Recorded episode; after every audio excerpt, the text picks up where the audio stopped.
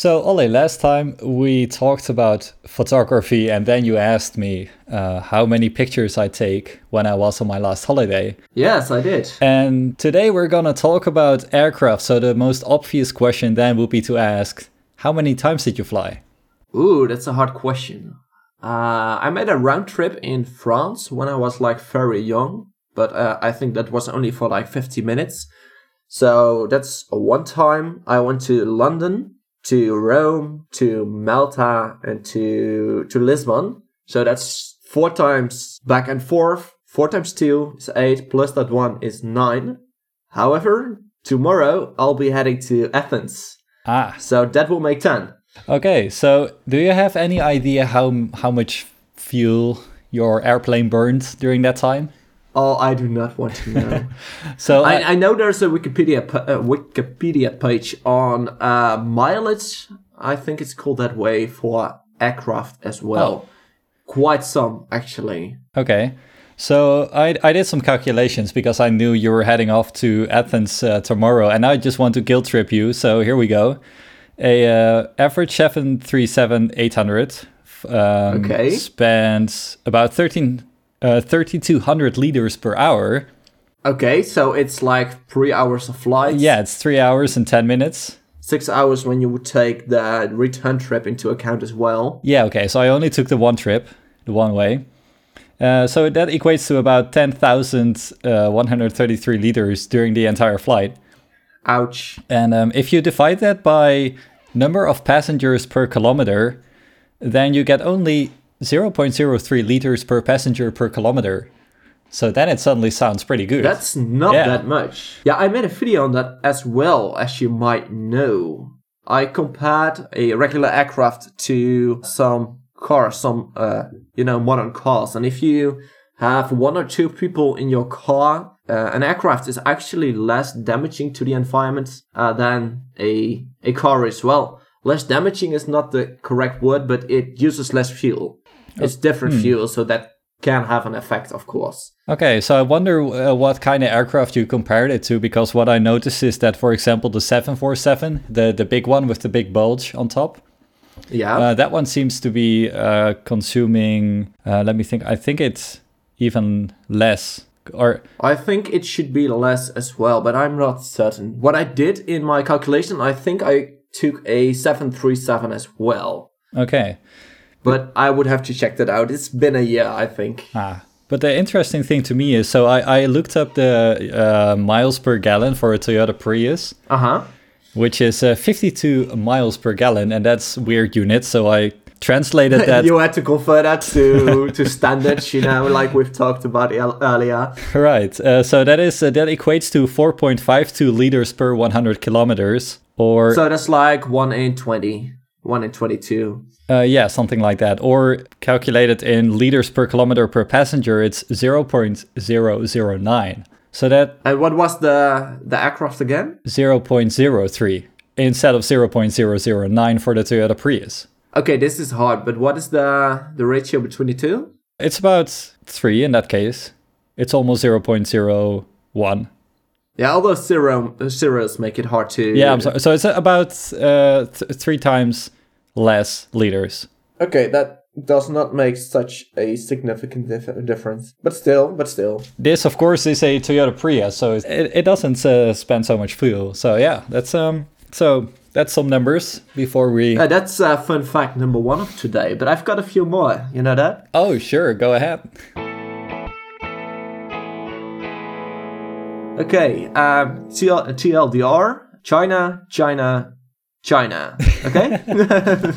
All right. Sounds I want good. to start like uh, 2,500 years ago in China, like I mentioned, uh, kite flying. Have you ever wondered about that? That is, uh, oh well, 2,500 years old actually. I, I would never have thought it would be that old, but on the other hand, I guess it makes sense because how many times do you flung something up in the air and it stays afloat and you want to wait, can I control that? Especially a piece of paper or right. plastic, something lightweight, it will it will just float away. And if you can can attach it to a string, well, you've got yourself a kite. Yeah, with with some structural support, of course, but yeah. Yeah, of course, it's not that easy, but it but it's a start. And the Chinese guys were actually quite smart. They they did it for fun, I guess, but they also used it to measure distance, to test the wind, and to communicate. Wait, And also, fun fact number two, to lift man. Could- Wait, could, could you go back and, and uh, explain to me the, the first and the third use for kites? to test the wind, you know, uh, you mean? No, you said to measure distance? Oh yeah, that was the first one I mentioned. I, I do not know exa- Oh, exactly. okay. I haven't looked into that, but I guess uh, to communicate, you can use it just to to make a sign like uh, something is happening, and you uh, can propagate a sign by um, by lighting a fire. Was also uh, one of the ways you Right. could use uh, to propagate a signal.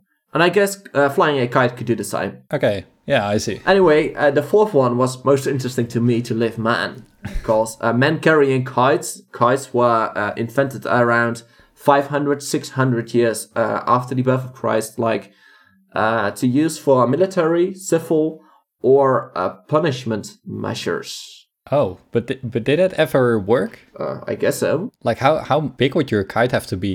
Well, quite severe, I guess. Like uh, two or three square meters.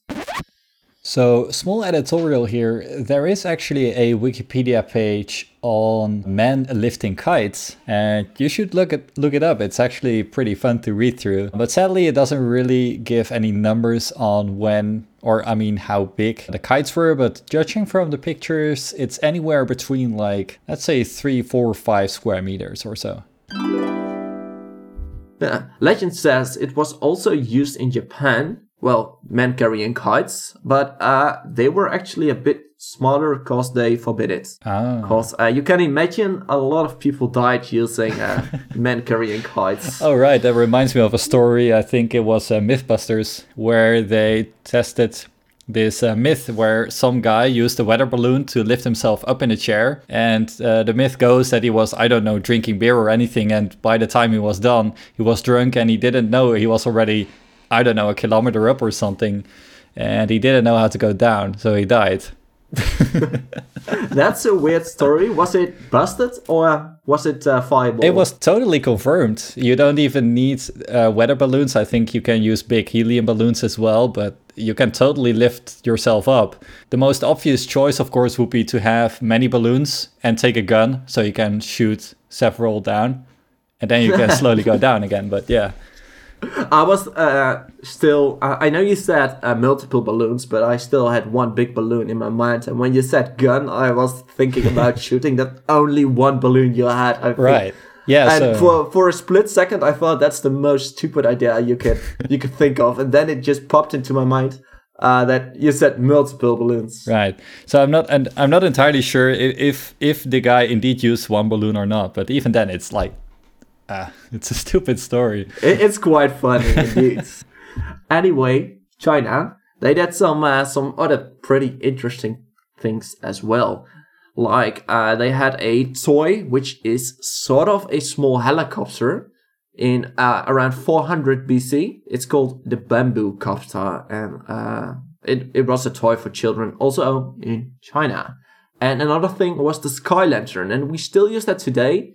Uh, well, not today, mostly Ah. uh, in uh, New Year's Eve, if you know what I mean. Yeah. Those those paper balloons with a small lamp or a or candle, which lifts the, the sky lantern there. Let me see, what was it called again? It had another name.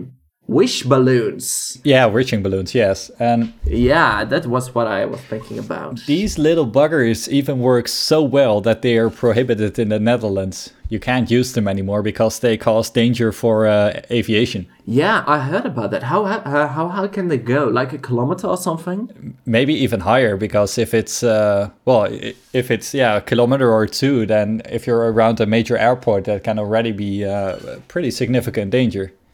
Yeah, especially in a small country like uh, like the Netherlands. Right. You're always close to Amsterdam. Let me see. On average, they can reach a height of approximately 3,000 feet. So that's, well, a kilometer. Okay. Yeah. Huh, interesting. Okay, now let's uh, let's skip uh, China for a second and let's go to Spain. Because what is the most obvious uh, way to start flying? If you look at nature, you would think, well, let's uh, imitate a bird, you know? Yeah. Big wings, feathers, Fall down a cliff. Yeah, uh, so they started doing that. Uh, what they actually did is uh, they jumped off a building. Oh, right. Yeah, in uh, 852 AD. Um, Oh, that. Not the most smart idea. Well, you gotta start somewhere, right? I mean, what else Yeah. would you do? The dude uh, who did it first, well, the first recorded one, Armen Furham, Firman, I mean, he uh, he did survive uh, with injuries because uh, his big wings did slow him down, but uh, I would not recommend that. How? So how? How? From how high did he jump? I was wondering about that as well, but I just could not find it. Oh, okay. Well, I shame. guess several meters, like 10, 20, 30 maybe. Couple stories, yeah. Yeah, well, don't do that, please. I, I'm not very um, inclined to try that now. Okay, I'm glad. I'm glad. Another uh, quite cool idea, which is quite old, is of course Leonardo da Vinci. Yes. And what you might know is that he lived in the end of the 15th century. But uh, what you might not know is that his work was not known until 1797. So it had no influence on the science uh, 200 years after his death. Really? Yeah. Huh. Not that it mattered that much because his work was not really scientific. But so, are you really talking about his all his, the devices he made? Because I, if I do recall correctly, he also made a book about mechanics. And Oh, he did do indeed stuff, but uh, his flying devices, like he called it, I think, were not used or known till 1800. right, okay, yeah, that makes sense. Uh, What he did know, though, and that's uh, quite cool.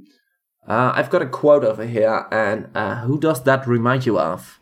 An object offers as much resistance to the air as the air does to the object. Newton, I would say. Yeah, but but uh, Leonardo da Vinci was born before Newton, so he already figured that out. But that was discovered later, I guess. If he would have only been smart enough to think about the mechanics. Yeah, it's a shame. Yeah, no, but the guy did so so many things. I mean, oh, it's impre- really impressive. Yeah, Da Vinci had uh, like uh, who was it? A few episodes ago, we were talking about a guy who also had like ten professions. Oh, by the way. Oh wait, yeah. So wait, who were you talking about now? Galileo or Da, da Vinci? Ah, Da Vinci, Oh, I, I thought you were talking about Galileo. Galileo. Did he That guy do stuff as well? Actually, wrote a book about mechanics and made all sorts of observations about this guy. I'm totally confusing two people there now. oops. Oops. Now, Da Vinci as well had made advances in like a lot of fields. Let me Google him real quick. I'm Da- looking at this Wikipedia page, but it's all art. it is Oh wait, scientific studies. Let's see. Uh, anatomy. uh, inventor, painter, sculptor, scientist, uh, mathematics, engineer. Yeah, engineering. So all his devices were still considered scientific in the sense of engineering. Yeah, right, right. Okay, cool. Anyways, his ideas were well quite interesting. Maybe you know about that. He had the the sort of glider. Yeah. Also had was a rotational device, which was also tested by MythBusters, if I remember correctly. Hmm. But I'm not 100% certain about that. Anyway, uh, like I said, it was not really scientific, so it did not work. Okay, so then then what's the next step? Because we already made a jump from like what 2000 before to 500 after, and now we're already 1700s. Uh, 1500 actually, but Yeah. Okay. yeah, those were all cool ideas, but they were not really feasible to, to carry man. So we're talking now about uh, some modern thoughts, like the lighter than air thought. And uh, I want to talk about Francesco Lana de Terzi. I think that's his name. He's Italian. And what he was thinking about is a copper foil made into a sphere uh, containing a vacuum. So what you would do is make a near perfect sphere out of uh, out of copper, uh, pump the air out of it, and that would have a lower density than air. So that would make it fly. That makes sense, right? Yeah, that makes total sense. Okay, what he did not think about though is how to make a near perfect sphere, because even with modern technology, we cannot do that. Yeah, also uh, trying to get a vacuum in that sphere because I, I, I suppose you need a pretty thick material to keep the vacuum inside, and then you can't already float anymore. Yeah, that's indeed a problem. You need like like a foil, like a really really thin material, but you also need to to keep its structural integrity, if you know what I mean. Yeah, yeah, like all sorts of things. It was a good idea, but not feasible again. Uh, what you just talked about, balloons, like the myth you, you were talking about, that is actually a whole step further. Uh, in 1783, the, the hot air balloons were introduced. They not only use hot air, but also hydrogen. And that stopped actually the building jumping. Do you know why? Um, no? Uh, well, they started jumping from balloons. Uh, it's not much better, but uh, it's uh, correct, I think. but did they even manage to fly down from buildings? no, but, but now you could jump from way higher, Oh man. which is definitely a smart idea, Pe- right? people are stupid. yep. TLDR, people are stupid. But okay, so then we got balloons, so people die from jumping off balloons, and then hopefully that stops. Again, not recommended. Yes. Yeah, so um, one thing that looks like a balloon but is actually a bit different, an airship, like for example a Zeppelin, Yes. first introduced in 1852, so that's already 80 years after the balloons, started getting developed as well. First flight by Giffard. Do you know what his first name was? no? Henry. Oh, Henry Ford. The the guy from Ford. No, Henry Giffard. Giffard. Oh, Gifford. Ah. G I F F A R D. Another Henry, yes. This trend needs to keep going. Yep, that was the only reason I mentioned him. Okay, cool. Yeah, yeah. so pretty- that was uh, lighter than air, but uh, if you think about a modern airplane, it's definitely heavier than air.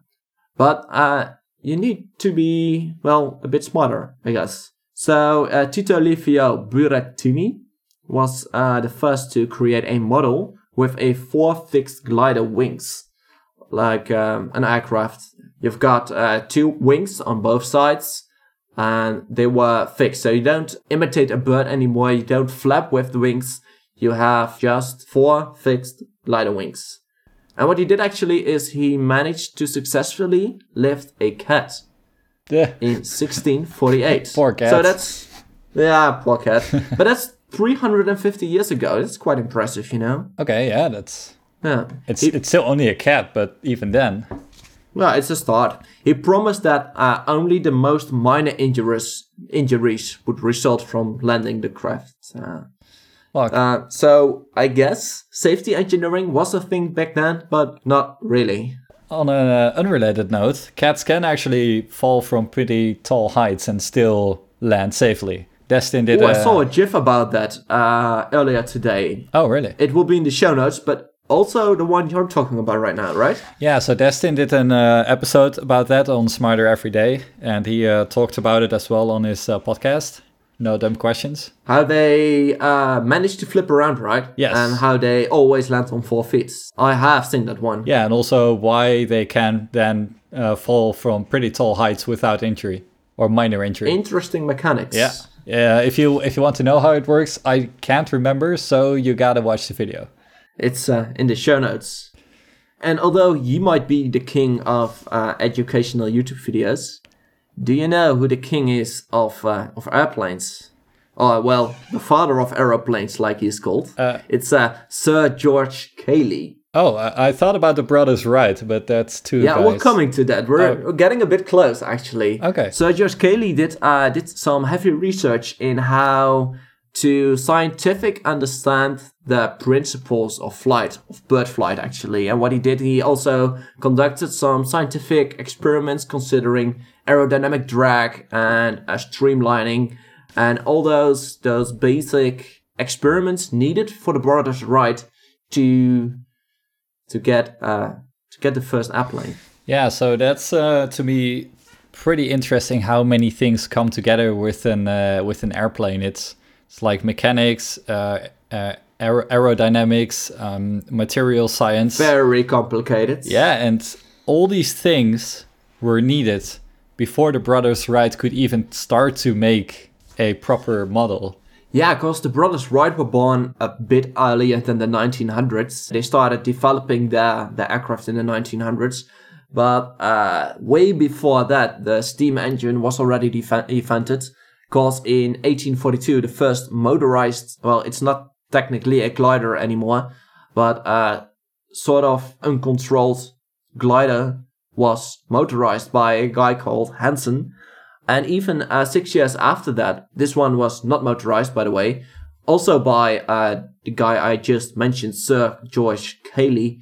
He even managed to uh, to glide a a small boy.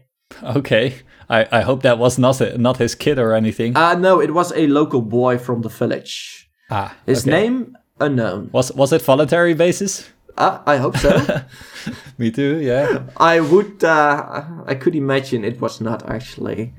Anyway, you were talking about the the Wright brothers, and like I said, they started developing the aircraft in the 1900s. The first one was actually exactly in the year uh, 1900, and their second one as well, if I remember correctly. But they both failed actually. Both gliders just uh, well, they they couldn't fly. Hmm. Well, Yeah, what they what they tried to do is uh, made a controllable glider, so they could uh, they could steer, they could maintain their height if if they uh, if they wanted it to. So what they did, and that's why I think uh, those those two those two brothers, Orville and Wilbur, are actually the the fathers of uh, of um, aviation. Because what they did is they made 200 different designs. They built a wind tunnel and they they just experimented Wow. with uh, w- with all those things. And yeah, they corrected drag and lift calculations so they could make the perfect perfect glider. So their uh, third test in 1902, which was controlled, did flew, did fly. I mean, man, you I I never thought about that that that you would need so many uh, iterations, but it makes a whole lot of sense, of course, because you just keep trying and trying until you got a working design. But that they did this only in two years. That's that's pretty impressive.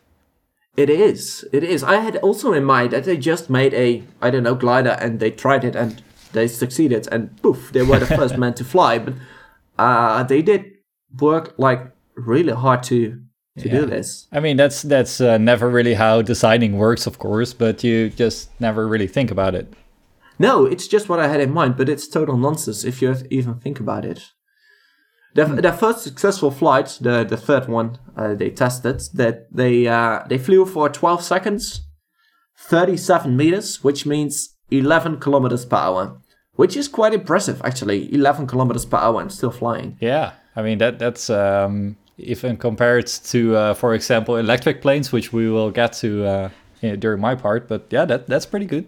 Yeah, it is. It is. The same day they also tested a few. Uh, uh, they did an, uh, a few other tries, and their record of the day was 260 meters, which they flew in a bit less than one minute. Oh wow, Yeah, Yeah, quite that- impressive. that's that's already way better. yeah, they flew at six meters high to uh, to make sure they did not, uh, I don't know, crash and uh, injure themselves. Die. Yeah, die Okay. indeed. Yeah, the flights were witnessed by uh, three coastal coastal life-saving crewmen. The Wikipedia page says, uh, a local businessman and a boy from the village. Also, a I do boy. not know why. Uh, yeah, I do not know why they had to spe- specifically mention that. But uh, Maybe so he could tell all his friends how cool these guys are, and then like spread the legend about these guys. that could be true. Yeah, that could be it. He- uh, what is quite interesting though is that uh, a German called Weißkopf, uh, he moved to America, so he changed his name to Whitehead, which exactly means the same thing. Yep. He claimed to be the first one to have a controllable uh, working aircraft, but uh, he, he just could not prove it. Nobody saw it, and uh, a few others made claims as well. Weisskopf is the the one with the most viable claim, I think. But um, I think we can say the the brothers Wright were the first one to to successfully have a controllable glider. Quite awesome, right? Yeah, pretty cool. And from there on, it was uh, still so many more improvements that that brought us to today. Yeah, what helped uh, was uh, the First World War. The first what? The World War. Oh, World War One. Yes. Yes, of course, because uh, 12 years later, 1914, well, airplanes were already used. They were used for spying, uh, bombing, and uh, they started developing guns on aircraft, which is, uh, I guess, quite useful for military purposes. Uh, people never change, do they? They see a nice invention and they think, hmm, how can we kill people with this? Yahoo! Uh, but yeah, it's, it it's quite useful, though. um, yeah, of course. It it, it brought or it's uh, yeah brought us a whole lot of improvements on the design. Uh, and Yeah, because Uh, in those uh, four years of uh, of war, uh, airplanes got developed quite rapidly. Because uh, the first transatlantic flight, non-stop from New York to Paris, that's almost six thousand kilometers, was in 1927. That's like 25 years after the first flight, and you can already fly six thousand kilometers, which is mind blowing. You know. yeah, that's that's how many more times the distance that the brothers Wright, Wright first flew. I mean, I mean, that was like 37 meters, so you gotta divide this to 600, 6,000 kilometers is 6 million. I lost the zeros. Yeah. 6 million meters divided by 37 equals uh 126,000 times further. In 25 years. And- it's impressive. And imagine uh, if the if the like the fuel used would scale linearly with uh, the the miles flown, it would be immense. Like how big this thing would have to be. But they made such nice improvements that they either increased the efficiency of the motors or the design of the airplane, so it needed less fuel. Yeah, it's wow, it's really cool. Yeah, wow, that's the that's the only word you can say, I guess. Wow. But then the Second World War came around, and uh, military aircraft got developed further. One uh, aircraft named the the Lancaster. I do not know if I'm pronouncing that correctly. Actually, quite interesting. Was quite uh, was used for uh, transporting military objects, but because it was quite large. After the Second World War, the, the airplane was used for commercial aviation Yeah. because it could store several people as well. I read that as well. That in like the 1950s, the first generation of airplanes was mm, partly uh, refurbished military planes. Quite smart, actually. You had no use for them anyway, so Yeah, why not try to fly people with them? It's maybe not that safe, but you know, gotta start somewhere. indeed, indeed. Just like the Concorde, which was uh, developed in 1976. You know the Yes. the commercial aircraft which can fly faster than the than sound. Yeah, I'm gonna I'm gonna still talk about that one as well. So yeah, go ahead. It was uh well where I wanted to quit anyway. But what I wanted to mention is the Concorde was obviously not the first plane to to surpass the, the sound barrier. That's It was actually just after the Second World War in 1947 Was it- by a Charles Elwood Yeager. was it uh, the MiG?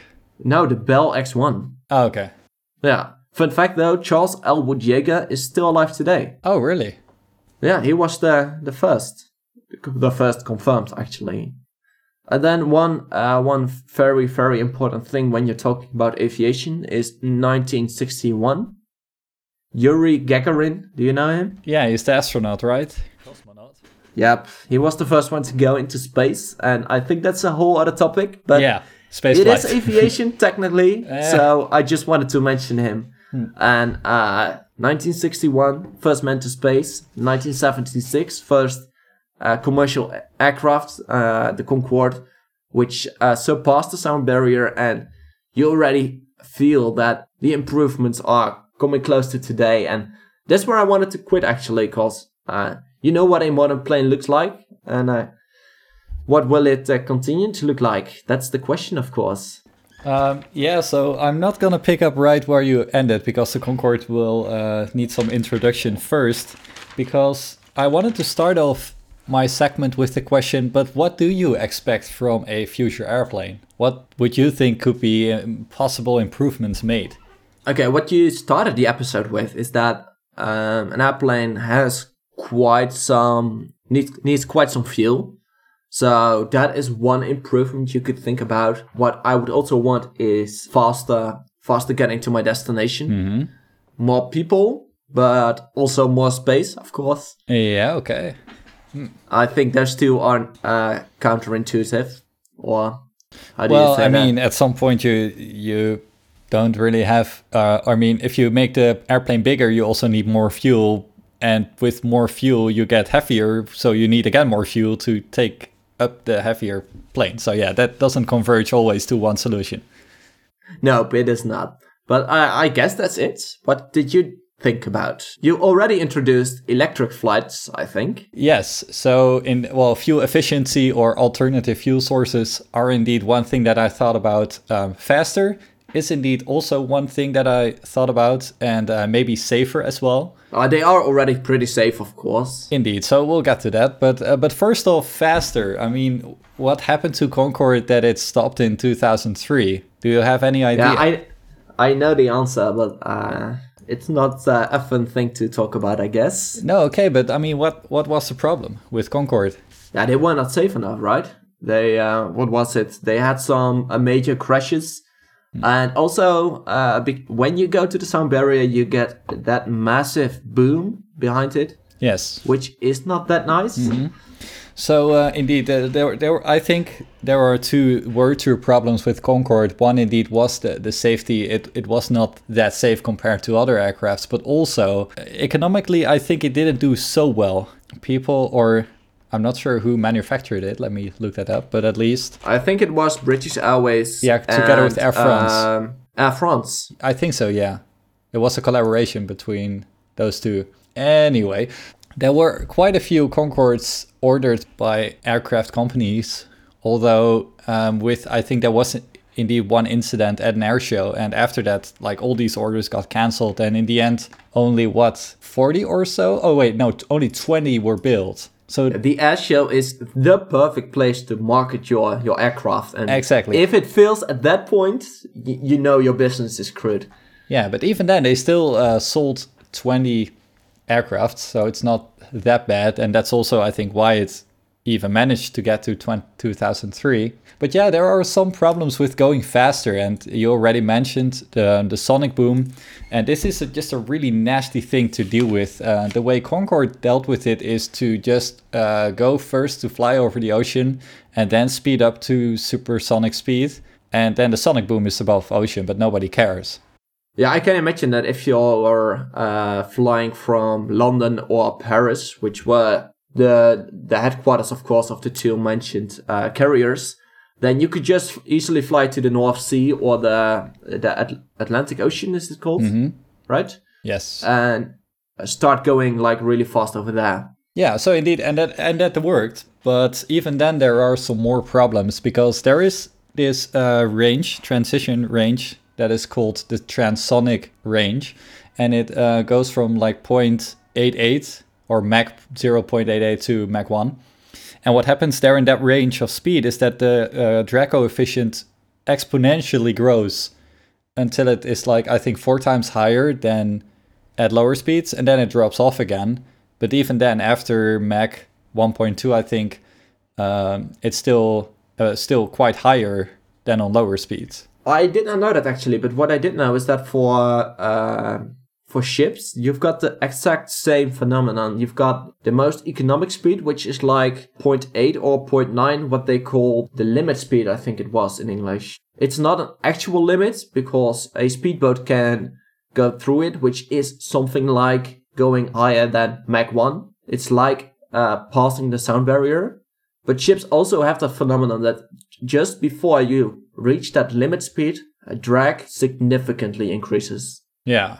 Yeah, and it makes sense because uh, like air and water, it's basically the same principles, except like the the density and the viscosity is maybe a bit different, but same principles apply. Uh huh. Also, one thing that makes it harder to fly these things is that the lift to drag ratio changes when you go faster. And this means that you need more fuel or higher thrust to go at these higher speeds. And that also makes it pretty damn expensive to fly a Concorde. I thought uh, lift was also in the order of speed squared, but I could be mistaken about that. Let me Google that. I want to know stuff, you know? Yeah? Lift is indeed also velocity squared.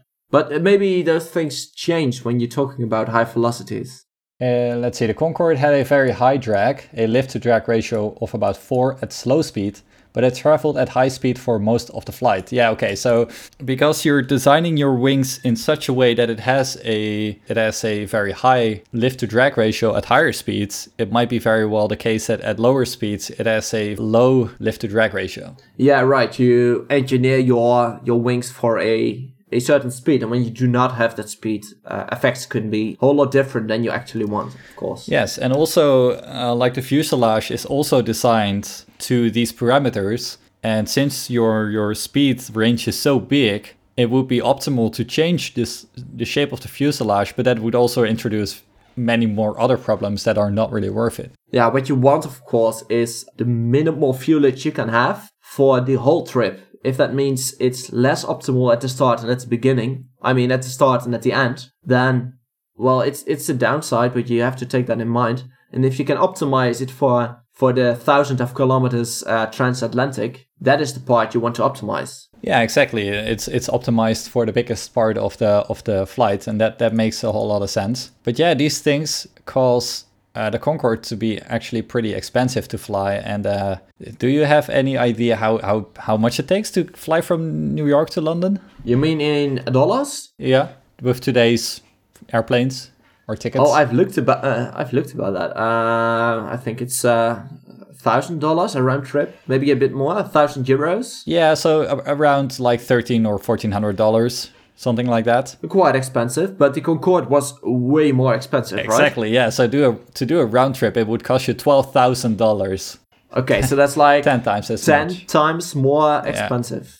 Yeah. yeah, and it's like two or three times faster. Yeah, so you can go from I think London to New York in three hours instead of the six to seven hours it takes. So yeah, about twice as fast. Not quite impressive though.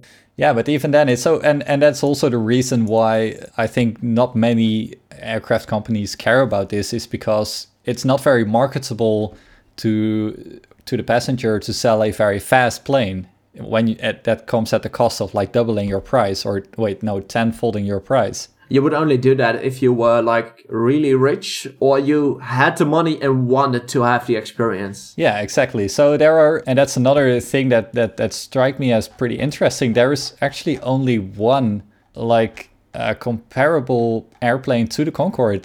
There never has been any other yeah airplane like it. So the, uh, the other one was uh, it flew by the way also only for one year. It was the Tupolev Tu 144. Okay, and that could uh, could it go faster than the Concorde? What uh, what I have to what do I have to take in mind? Let me see. It had a cruise speed of around 2,000 kilometers, so Mach 2. Uh huh. Let me look that up. Concorde has a cruise speed of uh, Mach 2.02, so it was faster. Okay, that's quite impressive. But I think it how or it carried less passengers because Concorde could carry 128 passengers, whereas the Tu-144 could only carry 55 passengers. What you might not know though is uh, I came across this a couple of weeks ago. Um, there is a startup called Boom Supersonic. Yes, I actually have that in my notes. Which does want to make the flights affordable again. But you were going to talk about that. I, I. Uh, well, I was just briefly gonna mention that indeed there. So, so um, the Concorde stopped in 2003. Uh, there don't seem to be uh, that many successors, but indeed there are a couple of projects that seek to like restore the speed of the Concorde on a on an economical basis or yeah, economical viable way. And indeed the XB1 or so-called baby boom is the first demonstrator plane. Um, but it's still let's see, it's one third the size of the actual plane and it should fly supersonically in 2019 and even then it's a question when it will be available to the public. I've got a picture of it and it does look quite good man. It's like the the tesla of aircraft.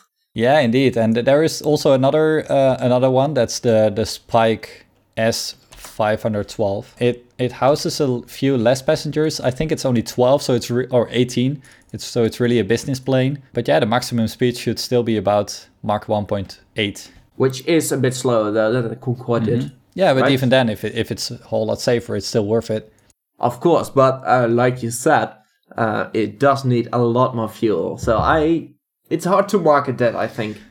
Um, yeah, indeed. Uh, so we'll, we'll see if the airplane of the future will be faster. At least the reason why, like normal air uh, airliners fly at uh, what's it about 980 kilometers per second is is because that's at the lower bound of the transonic range. So It's uh, like uh, 0.88 yeah, Mach uh, max, right? 0.88. Yeah, so it's a bit that's about 980 kilometers per uh, per hour.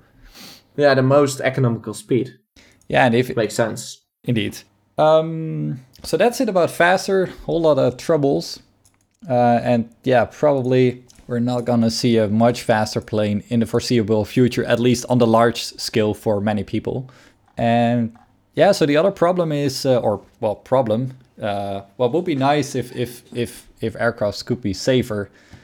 Uh, but I think I'm gonna skip this because the too long didn't read is their aircrafts are already pretty safe and can't really make them much safer. Well, you can, If but you want to see a uh, a GIF of something that looks not really safe and is quite recent, you should check the show notes. I do not have it over here, but it's quite disturbing to watch. Hmm, okay. Just a tip: uh, do not watch it just before you're about to enter a plane.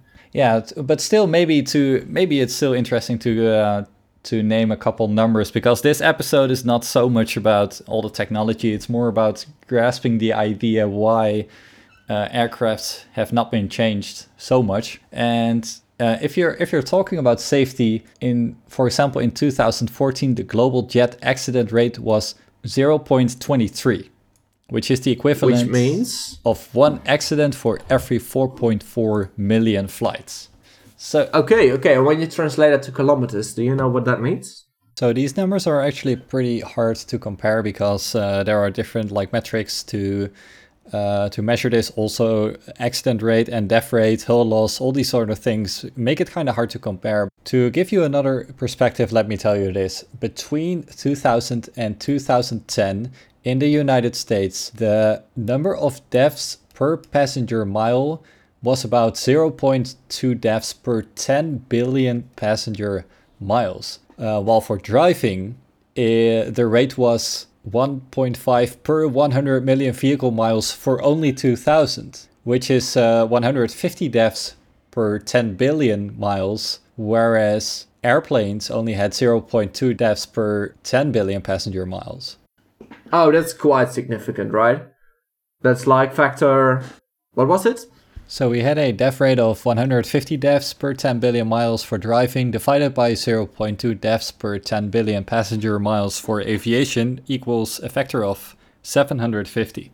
Oh, that's quite good. Yeah, exactly. Also, yeah, if you, if if you want to make aircraft safer, there are so many things that you could improve: the reliability of the of the sensors, uh, the mechanics on the ground, to give them proper training, the pilots, of course, so they can handle exceptional situations. There is like even cockpit design matters when it comes to safety because some accidents have been caused by confusion from the pilot. Oh, that's that's awesome. If you, you, you your design of the cockpit can influence that, there's got to be some weird psychology, or how do you call that? Yeah, well, so um, in in the 1970s they introduced this principle of the glass cockpits, and that mean meant that more instruments I think got digitalized. But this also meant that the pilots can suffer from like data overload or information overload, and especially in dangerous situations, it's pretty easy to lose your cool and then mi- s- still make sense out of all the data that's coming towards you. Yeah, you already noticed that when you're gaming, like for example, uh, Age of Empires, when uh, multiple people are attacking you from both sides, you do not know what to do. It's just a data overload, and if you would look at it closely, you know what to do, right? Absolutely, but I I mean I'm not a pilot and that's a good thing because if something would happen I would totally panic and probably crash the airplane. So Just like you do when you're playing Age of Empires. exactly. So good le- a good thing I'm not a pilot. Indeed. And even and so that that's already pretty specific, but to get even more specific is checklist design because when un, or when exceptional situations happen or like accidents happen, pilots usually have a checklist of what they have to do to fix an error or something like that. But even there there can be confusion in the checklist when like steps on what to do are not clear even when you have seconds before disaster, like literally seconds. I uh, was watching Mayday, or like it's called in Europe, it's uh, air crash investigation. Yeah. And uh, uh, this episode was about um, a crash. I do not remember which one it was. Anyway, all the pilots were Chinese and they did not know how to speak English. They just knew the terms they they needed to fly an aircraft. Like they've got a few signals, uh, what you have to say to air, the, air management folks. How do you, how do you Uh, call oh, that? air traffic control. Definitely that one. Ah. But they did not know how to how to to say things in in English. So they had a problem. They took the checklists. They did not understand a single word, and uh, that was a problem. Yeah. So, but but that's that's not at the checklist design. That's more that pilots should know English, not at the basic level. No, but that's just a fun fact. Uh, I Ah, I- yeah. I knew. Uh, and also like uh, what steps to do when. Um, sometimes it w- makes way more sense to do one of the last steps first, but checklist designers need to think about this about what is probably the most probable cause and what can you do to like fix that cause. And yeah that, that's just really complicated to think about because you also need to understand how people think how people read and what like what problem belongs to what solution and so on. So it, yeah it's, it's man it's hugely complicated. It is definitely. so yeah luckily a lot of people have uh, thought about this. Also luckily or well maybe sadly one of the ways to uh, make safety better is by looking at accidents and say how can we improve this? But it also means it needs to go wrong once before we learn from that. But yeah let's hope at least that that uh, the the mortality rate stays the same or goes down. Let's hope my plane doesn't crash tomorrow. yes. And before we make the bridge because that would have been a good one i still wanted to talk about electric because I, i'm hugely fascinated by uh, by electric planes I am as well. What is the world record at the moment for longest distance flight for electric planes? Actually, around the globe around the globe. Yes. like non-stop. Uh, kind of non-stop because of course the the the uh, limiting factor here is the pilot. A pilot can't sit in a plane for longer than I don't know a couple weeks, I guess. If you take Okay, so you need a a couple of pilots, but that's not practical as well. Yeah, so Tell me, how, did they do it? How did they do it? How did they do Yeah, it? Yeah, so funny that you asked because I looked into this and um, that was actually I wanted to give some prototypes first. But yeah, but yeah, let's dive right into this project called Solar Impulse. It's a uh, privately financed uh, project. One of the guys is uh, Bertrand Picard. P- Picard? Deutsch. No, Swiss, I think. Yeah. Oh, okay. And uh, the Solar Impulse 2, I think it was the Solar Impulse 2, at least. Th- that was like completed in 2014, and on March 9th, 2050, they began, these two guys began to circumnavigate the globe with the Solar Impulse 2. Uh, they started from Abu Dhabi, and I think in 17 stages they wanted to navigate the globe. Uh, I think the longest stage was from Japan to Hawaii. That was the longest. Which is how many kilometers? I wouldn't know, but a lot. Okay, I'll I'll look this up in the meantime. um, yeah, sure. And uh, they they wanted to complete. I'm not sure. They, they were planning, I think, to do it in, in in like a year or so. But sadly, they had a problem, a technical problem with uh, some of the batteries, and uh, they had to uh, to stay on the ground for a couple months to fix the airplane. Uh, but it took them in the end 16 months before. To fix the airplane or Oh to no, to, to to finish the circumnavigation. Oh, okay, okay. Yeah. I was already a bit uh, surprised. Hawaii to Japan, by the way, is uh, six thousand four hundred kilometers. Wow. So yeah, that's, quite quite far. Mm-hmm. And also the, the statistics of this this airplane are, are, are pretty interesting. It's um their uh, the cruise speed is uh, 90 kilometers per hour during the day, which is pretty fast. Uh, 60 kilometers per hour during the night because they want to save power that way. Of course, And their maximum speed is 140 kilometers per hour. it's not that fast. It's not that fast, but it's still pretty fast compared to, for example, another w- prototype I looked into was the NASA Pathfinder, which was one of the first full electric planes. And this guy flew at only 24 kilometers per hour. How are you able to able to fly at that speed? Well, the brothers Wright did that, did it at 11 kilometers per hour, right? Yeah, but like for 20 meters. Yeah, okay, but so but uh, so the Pathfinder like more it's more gliding than flying almost, and and that makes sense, right? Because the the, the engines have to be very power efficient. And your left uh, lift to drag ratio has to be like really high. Yeah, and this is the very reason that these guys have usually a huge wingspan for their actual size. Uh, Because the wingspan of the, the Pathfinder was 37 meters. But you also need that to make space for the for the electric cells, right? Uh, yeah, of course, for the solar cells. And um, talking about solar cells, also, this is, by the way, a video of the, the Helios taking off. And notice how wobbly it is. Let me check that out. Also, how big it is, but especially how wobbly the. Holy cow.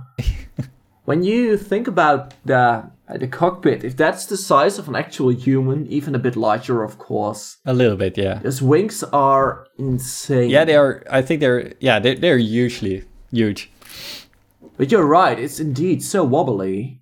Which does make sense though, because uh, deflection is like the fourth power of the length. Yeah, And if it's if it's that thin, then you would have to have so many deflect uh, so much deflection. So yeah, this thing was unmanned, and what to me was pretty surprising is the weight. It's only 50 kilograms. It is. yeah. So if you I could lift that. if you would put me on it, then it would like double in weight. Triple, you mean? Nah.